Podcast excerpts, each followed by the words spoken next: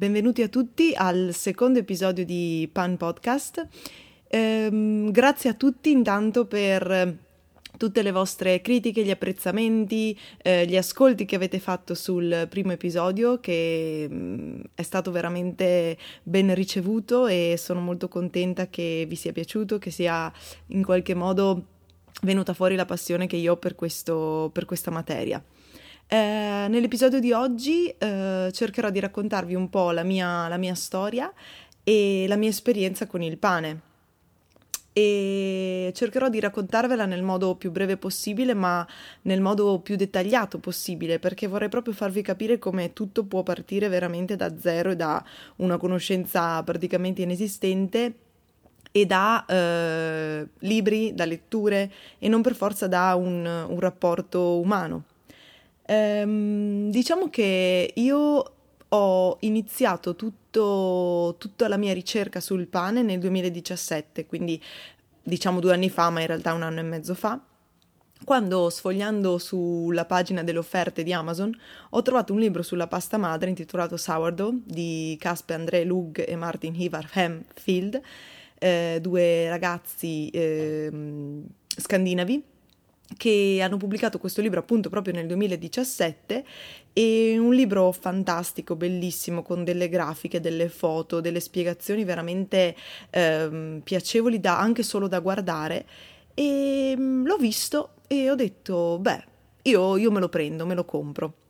L'ho comprato, e mm, in questo libro c'è la spiegazione, diciamo, di, di come iniziare a, a far crescere un, uno starter, una pasta madre. Dovete sapere che lo starter è un insieme di acqua e farina che viene lasciato eh, fermentare per eh, un tot di ore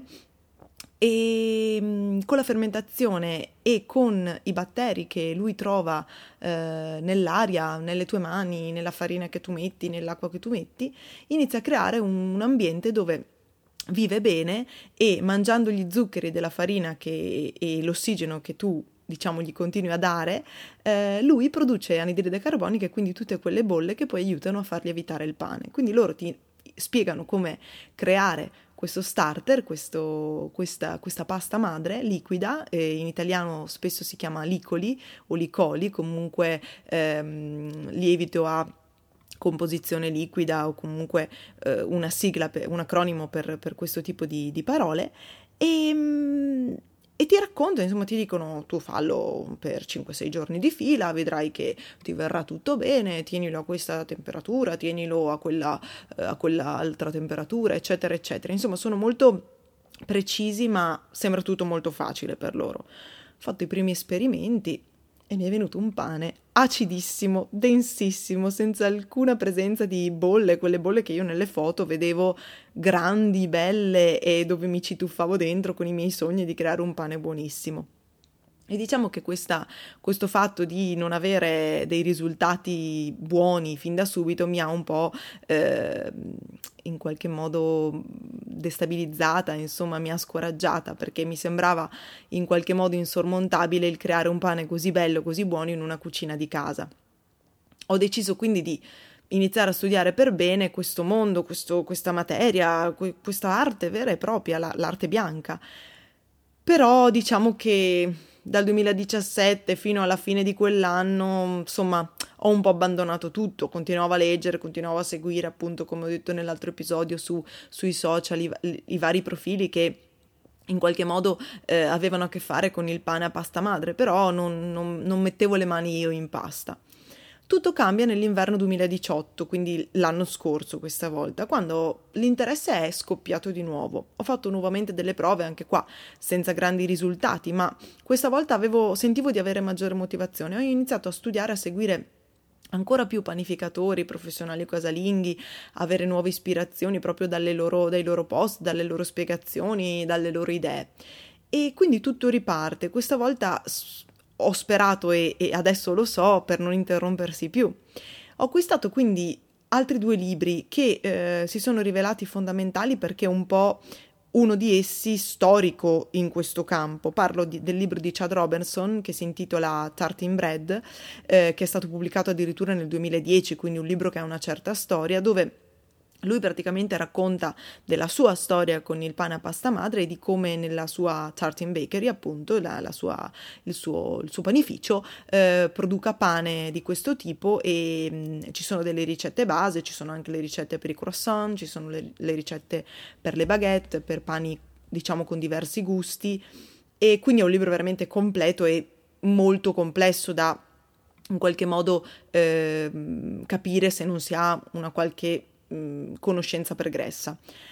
E ho comprato anche il libro di Vanessa Kimball, The Sourdough School, che è stato pubblicato invece proprio nel 2018, un libro molto più ehm, scolastico, se vogliamo dire così, perché infatti la Kimball è una insegnante, fa dei corsi eh, in Inghilterra proprio sul pane a pasta madre e ora sta facendo un PhD di ricerca, quindi un dottorato di ricerca sul rapporto tra eh, il nostro microbioma, quindi no- la nostra flora batterica intestinale e i batteri del, del lievito, diciamo, naturale, lievito a pasta madre, e che mh, mm, sembrano avere molte correlazioni anche nel senso di quanto si possa digerire il glutine e quanto anche quelli che hanno qualche intolleranza al glutine una, o un'intolleranza eh, molto bassa riescano a mangiare questo tipo di pane, ma è tutto ancora un po' eh, in fieri e quindi vi, vi, terrò aggiornati anche su questo tipo di ricerche che, che lei sta facendo. Insomma, con questi due libri, uno un po' più scolastico, uno un po' più, diciamo, storico, la bibliografia storica di questo campo, inizio a studiare come si vede, faccio mille esperimenti e, e, studio nel vero senso della parola, nel senso che mi metto lì, leggo, cerco di capire, cerco di farmi gli schemetti. E, mm, chi mi conosce sa che io e gli schemi andiamo molto d'accordo e, e insomma noto come questa sia una vera e propria arte e sia una vera e propria un vero e proprio sentimento che si ha nei confronti di quello che si fa, perché eh, come ho detto l'altra volta, eh, la pazienza che ci vuole per arrivare ad avere un... Um, diciamo un prodotto finito da quando tu inizi a creare il tuo starter, quello di cui vi parlavo prima, a quando hai il primo pane passano già due o tre settimane. Se sei fortunato o meno, ma di solito ci sono degli errori, ci sono degli ostacoli che, che capitano in mezzo e quindi sicuramente è, è difficile riuscire a, a, fare tutto giusto la prima volta. In più, l'attesa che c'è dall'inizio della panificazione alla fine quando tu puoi mangiarti il pane. Insomma, ci sono, ci sono molti aspetti da considerare e quindi in qualche modo eh, l'idea che questo sia solo pane non, non, ha mai, non, ha mai, ben cozzato con me, per me era molto di più fin da subito. Insomma inizio a studiare, faccio mille esperimenti, chi mi segue e chi mi conosce sa quanti ne ho fatti e quanto diciamo rompevo anche sulle mie, sulle mie pagine social con tutte queste foto di pane. E mm, panifico anche addirittura con 40 gradi all'ombra qua a Verona con l'umidità che ti fa sciogliere. E però io panificavo con il forno a 250 e andavo questo naturalmente, oltre ad essere una grande passione e una ricerca, diciamo in qualche modo vera e propria, come vi ho detto, una, una mentalità comunque di studio, eh, diventa anche il modo che ho per prendere del tempo per me, per affrontare le ansie della vita che per me sono tante come per tutti, ma io veramente l'ansia siamo amiche. E, mm, tanto che in quel periodo eh, diciamo nella primavera e nell'inizio dell'estate 2018 appunto stavo scrivendo la tesi di laurea quindi insomma l'ansia c'era. E oltre diciamo compagna di, di tempo libero e di eh, mo- modo di, aff- di affrontare l'ansia era anche un modo di esprimere la mia creatività. Creavo quindi eh, dei gusti nuovi o cercavo di creare gusti che più servivano a me, ad esempio se avevo da abbinarli con un determinato, un determinato gusto, un determinato piatto e quindi diventava un, una vera e propria ricerca anche in questo senso. E, ehm, con, nel corso del, diciamo, degli esperimenti ho notato come un forno tradizionale di casa non fosse il massimo, quindi ho comprato le pietre refrattarie, che sono delle pietre che vengono usate per costruire i forni a legna e che vengono vendute anche singole. Allora vado da Brickman, qua a Verona è un negozio di, di appunto edilizia, insomma di, di, di, cose per l'edilizia, quindi c'erano tutti uomini, tutti che sapevano di cosa parlavano, io vado lì molto timido e dico eh avrei bisogno delle pietre refrattarie e insomma me ne hanno date, me ne ho prese sei, che di solito fanno ordini da mille pietre refrattarie. E queste pietre le metti nel forno a scaldare per un'ora prima di quando vuoi cuocere si scaldano tantissimo e fanno l'effetto diciamo del, del, fondo di un forno a legna e quindi si cuoce bene anche il fondo e il forno è molto diventa diciamo un ambiente molto comodo per il pane però mo, questa modalità non crea vapore o ne crea molto poco e quindi la crosta non, non aveva un un aspetto e una consistenza che fossero veramente piacevoli. E quindi ho fatto l'investimento di comprare una Lodge, una, la Lodge è la marca, comunque un Dutch oven, quindi un forno olandese, se vogliamo dire così, una pentola in ghisa che si chiude. Ehm, pesa tantissimo, ragazzi, pesa circa 12 kg, è veramente stata dura le prime volte quando lo dovevo mettere in forno, e, però è è molto molto utile per un forno casalingo perché tu la preriscaldi in forno sempre un'oretta prima di quando vuoi infornare mettendo dentro il pane si crea e tenendola chiusa per i primi 20 minuti di cottura si crea un ambiente eh, dove c'è molto vapore e quindi il pane riesce a crescere, a cuocere, a rilasciare il suo vapore e quindi a cuocere senza creare una crosta molto dura. Poi tu quando tiri via il coperchio e quindi lasci il pane solo scoperto, il vapore se ne va e la crosta si può caramellizzare e si può eh, scurire senza però scurirsi troppo. Eh, naturalmente non bisogna comprare per forza la Lodge o quella che ho io, ma eh, bisogna, si può usare anche, scusate, una pentola in ghisa normale, tipo le Crusè o una Staub eh, o una pentola in ghisa mh, mm, qualsiasi che però possa andare in forno e possa resistere a temperature abbastanza alte. Ehm, esperimenti dopo esperimenti, quindi capisco che questa è la mia vera strada, è la mia passione, il modo eh, che ho di sentirmi più me stessa. Nasce quindi così, diciamo, l'idea di Pan, l'idea di, del podcast, l'idea di condividere questa mia passione, l'idea di una volta in futuro aprire un panificio, insomma nasce in questo modo, nasce quindi da una vera e propria ricerca casalinga, ricerca personale, eh, nessuno me ne aveva parlato prima. In questi, in questi mesi anche